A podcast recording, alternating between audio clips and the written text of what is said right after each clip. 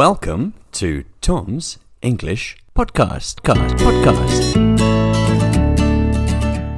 Hello, the season of goodwill, or the season of consumption. Welcome to this special season, the holiday season, the run up to Christmas. As we approach the end of the year, families, individuals, companies make their plans. But how much has the way people celebrate now changed compared to 50 years ago? The media often criticizes the overconsumption encouraged in society. But is that criticism justified?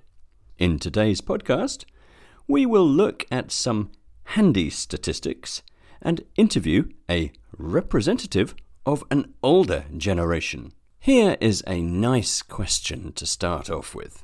What do you think is the most popular gift for teenagers at Christmas time? A. Video games. B. Books. Or C. Clothes. Answers, as usual, at the end of this podcast. Statistics are fun and they can teach us a lot. Today, we're going to see if these statistics are backed up by the opinion of our guest. According to the Bank of England, a typical UK household spends £800 extra in December compared to normal months. The UK is the number one big spender for Christmas in Europe, but is this a good thing? Shops, manufacturers, and distributors depend on the Christmas bonus to make profits and pay their staff. A booming business sector leads to a more fulfilled and happier society. But is too much consumption bad for the environment? The extra food we cook, presents with excessive packaging we buy, the travelling we do, the decorations we put up leads to greater carbon emissions, wasted food, and shocking environmental consequences. On top of this, many people feel pressurized to spend more money than they should, and anxiety, debt, and loneliness accompany the spending bonanza. Our guest today is Richard. He has lived in England most of his life. So let's find out what he thinks about the way we spend Christmas. Before we listen to our guest, I want you to pay attention to what he says about the following things 84, Argentina, 15 or 16, presents, and 500 pounds. Richard, tell me a little bit about yourself. Um, well, I'm uh, now 84 years of age, so I've seen a bit of life, I suppose. I was born in England, but I spent a number of years in the Argentine before coming back to England to go to school, and uh, I then went into business. Is the way we celebrate Christmas today very different to how you celebrated it when you were a child? Tom, I think it is totally different. When I was a child, sent, the, Christmas was centered largely around the family. So um, they would come to my grandmother's house, in fact, um, because she had a large family.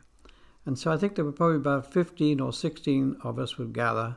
Then we all had lunch together, which was usually a long affair based on turkey and beef, followed by Christmas pudding, uh, which had brandy on it, which would be lit.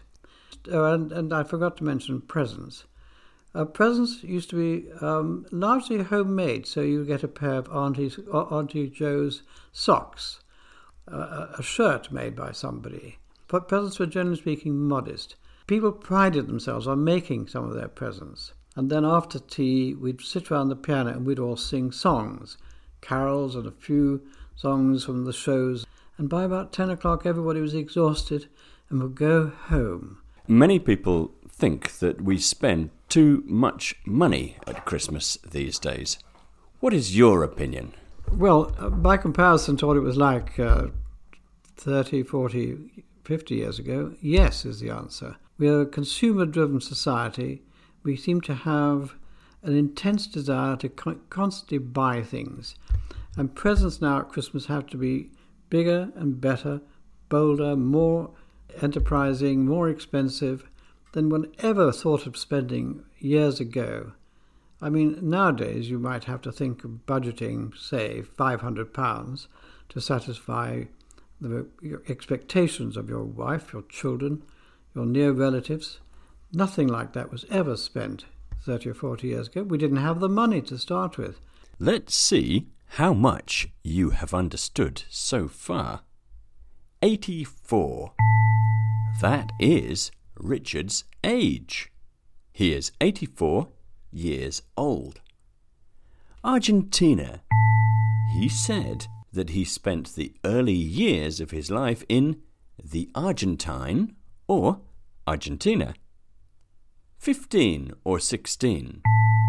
This was the number of people who would gather, come together for the Christmas celebrations when he was younger. Presents. He said that the main difference between presents today and presents in the past was that people would pride themselves on making their own presents. Five hundred pounds. This was the amount of money he said that people spend these days on buying presents for their wives, their children, and their loved ones. One more question. What are you looking forward to the most this year? We are fortunate. As a family, we do like to get together. So much of the expectation of my year will be that um, we will get together and enjoy and have fun together, rather as we've done over all the years that I can remember. But if you have the chance to have a family or be with friends, that is what we should all attempt to do and it's much more enjoyable, of course. Richard's message is to enjoy yourself. Have fun with the people who are important for you. Don't worry if you can't afford to spend a lot of money. Concentrate on the things that are important for you and the people who make you happy. I hope you enjoyed listening to another voice on Tom's English podcast today. But before we finish, Let's check the question that I asked you at the beginning. Which of these three things is the most popular gift for teenagers? Books, clothes, or games? Well, as many of you may have guessed, the correct answer is not books, unfortunately. It's not clothes.